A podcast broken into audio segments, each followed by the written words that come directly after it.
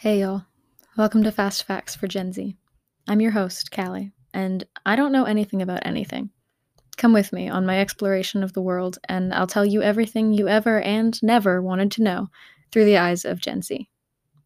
Today's episode a study of what podcasts are, how they relate to the broader internet, and why we gravitate to sound when we consume most of the world through our eyes. I listen to podcasts on occasion I like the variety that's offered. There are podcasts that make me laugh, make me cry, teach me things, put me to sleep, anything.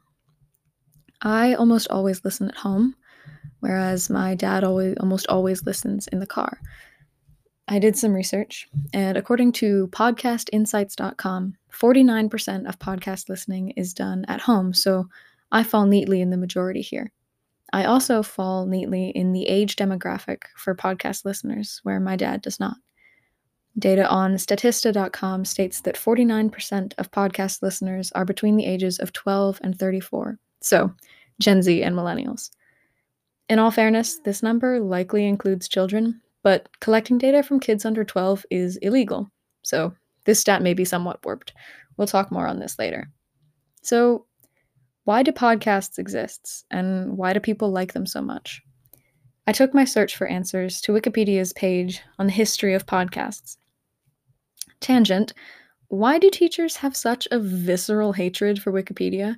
It wasn't until my junior year in high school that a teacher actually recommended Wikipedia as a source, and she was my computer science teacher, so that lines up. What is it they always say? Wikipedia isn't a reliable source. Well, of course, you shouldn't cite it in a formal research paper. But if you want information to just get familiar with a subject, it's almost unparalleled.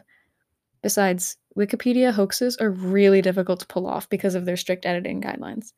Have you guys ever seen that Tumblr post about Wikipedia?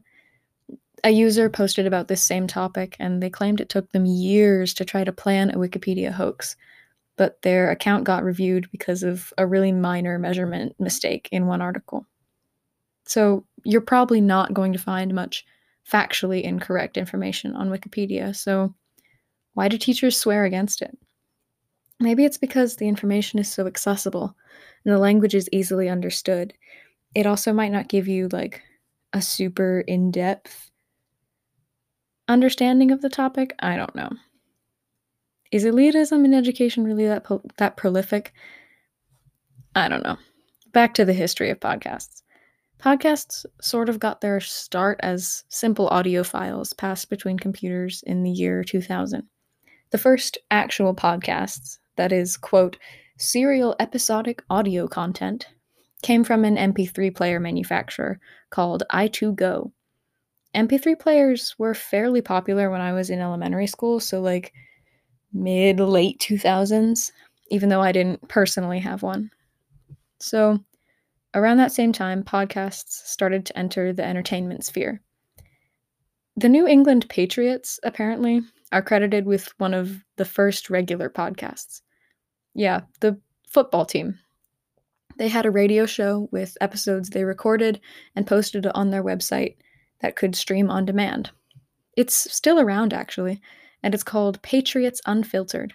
I gave it a listen while I was writing this, and the episodes are around two hours long, and it's very footbally. I don't know what else I expected from a football podcast. The actual word podcast started to be used to refer to this type of audio entertainment in 2004, and Apple added podcasts to iTunes in 2005. And since then, they've expanded in popularity. There's even a convention now, like VidCon, but for podcasts. It's called PodCon. Fun fact the Vlogbrothers founded and run VidCon and PodCon. That's John Green and Hank Green, aka the authors, aka the Crash Course guys and the SciShow guys, etc. They do a lot of impressive stuff. I have them to thank for passing my AP exams. Their company has three podcasts, and Hank Green has a separate fourth one that he runs by himself. So obviously, it's a attractive form of content for creators. Recently, I've noticed people have started filming themselves recording podcasts and posting them to other platforms like YouTube. It's called video podcasting. I know the Try Guys do it, and I know Jenna Marbles and uh, her boyfriend used to do it. I don't know if they still do. and so do many others. Video podcasting seems a little bit odd to me. Like, why don't you just make a video or make a podcast? But at the same time, I kind of get it. Podcasts can sometimes be a more casual dialogue, but if your audience is already on YouTube, it, it does seem like a good way to reach more people. And hey, if it's working, more power to them. The thing I find most bizarre, I guess is a good word, about podcasts is the lack of visual input that goes with them. Maybe that's why video podcasting makes sense. In our world of Netflix and Hulu and Twitter and Instagram, YouTube, Twitch, we crave entertainment that we can watch, barring the experiences of the blind and visually impaired, for whom podcasts totally make sense and are a great resource. Why do we turn to audio entertainment when ever more visual entertainment is right in our hands? My mom thinks that the love of podcasts comes from the desire to consume more content consume entertainment while we drive, consume entertainment while we work, consume entertainment while we cook or clean or exercise. The world is so fast paced these days, and there seems to be a constant push to produce more and consume more, always have more. While I think this perspective has merit, what about the people who use podcasts to relax or don't do anything else while they listen? What's the appeal to them? I think it's deeper than consumer culture, and it has its roots, like everything, in history. I'm sure you've heard this before, either from your parents or grandparents or just caricatures of old people, that before there was TV, there was radio, and before there was radio, there were books. Humans have been finding ways of storytelling since there were stories to tell. Technology widens the audience of storytelling, spreading them to literally anyone with access. But even before there were books, before there were newspapers and pamphlets and written language itself, oral history shaped culture.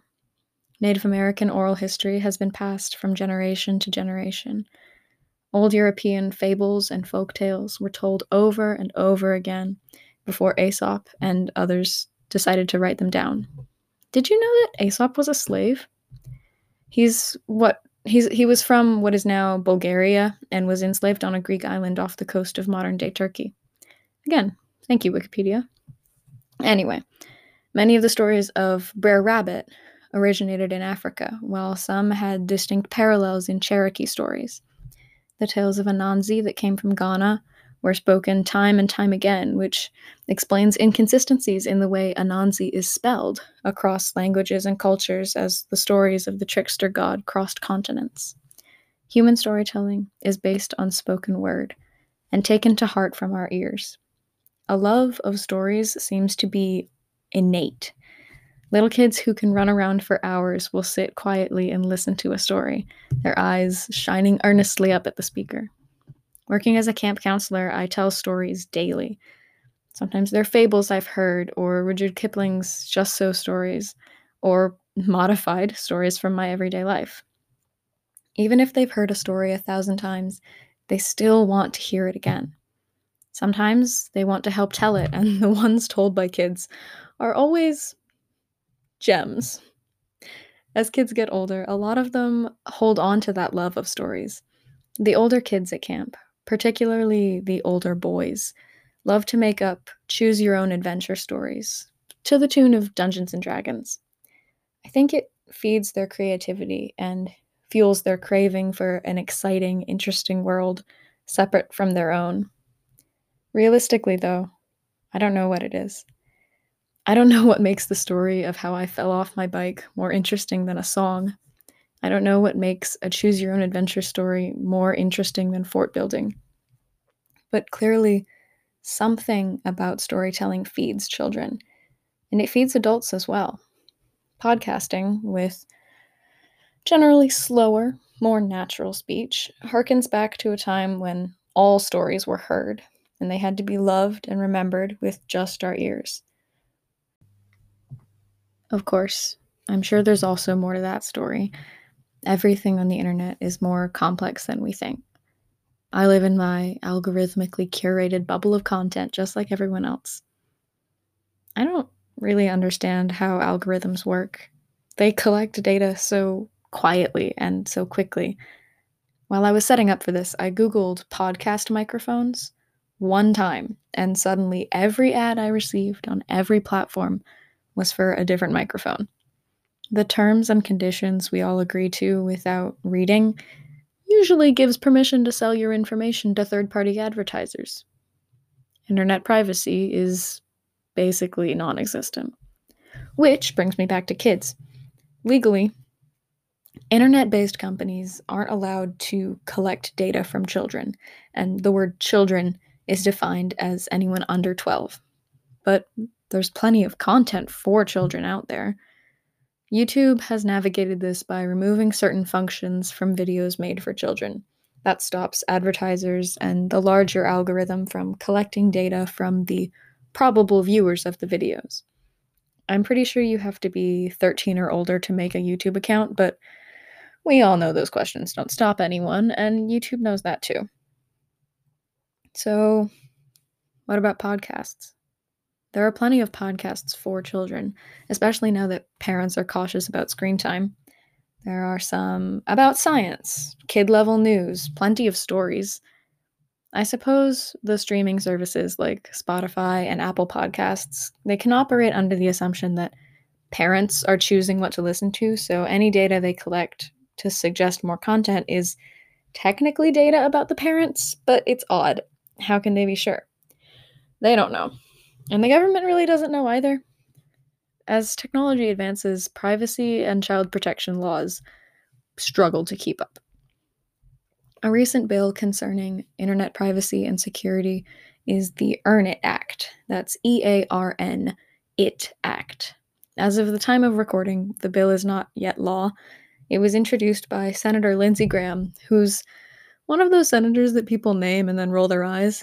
Like, once you're featured in a Randy Rainbow parody video, you're you know you're someone notable, good or bad. Anyway, the Earn It Act claims to be targeting sexual exploitation and abuse of children. And the way it does that is via internet surveillance. Now, the internet is a terrible place for sexual exploitation of children. It sucks. People spend years fighting porn sites, Pornhub, to take down videos of their underage rape. It's a huge problem. There was that Wayfair scandal about human trafficking. The internet, terrible. But the authors of this bill decided that the way to solve it is to revoke legal protections from companies who fail to follow the guidelines laid by an unelected commission of people. If you, like me, don't speak legal jargon, it basically means that the government will choose 19 people and those 19 people will decide on some rules. And if they think someone isn't following the rules, they'll be able to heavily censor that company, website, or person. Human Rights Watch holds the perspective that this is an attack on the freedom of expression and will probably be used in ways that don't just defend children from sexual exploitation online. The act may also attack encryption, which is the way computers make sure random people can't just steal your messages and important information from sites like bank and healthcare websites. It also stops the government from spying on your every move. Basically, it's important for both internet safety and privacy. I think that if a bill is opposed by Human Rights Watch, it's probably a bad idea. Learning about the Earn It bill made me process several things. One, making laws is complicated. Especially in our volatile two party system, it's really hard to get anything passed that everyone will agree on. Governing a huge country with lots of different people is hard. That's why empires suck. That's also why empires don't last very long. Two, internet security and privacy is still largely uncharted ter- territory. The internet's only like 31 years old. We've hardly had enough time to create it and make it work, much less govern it.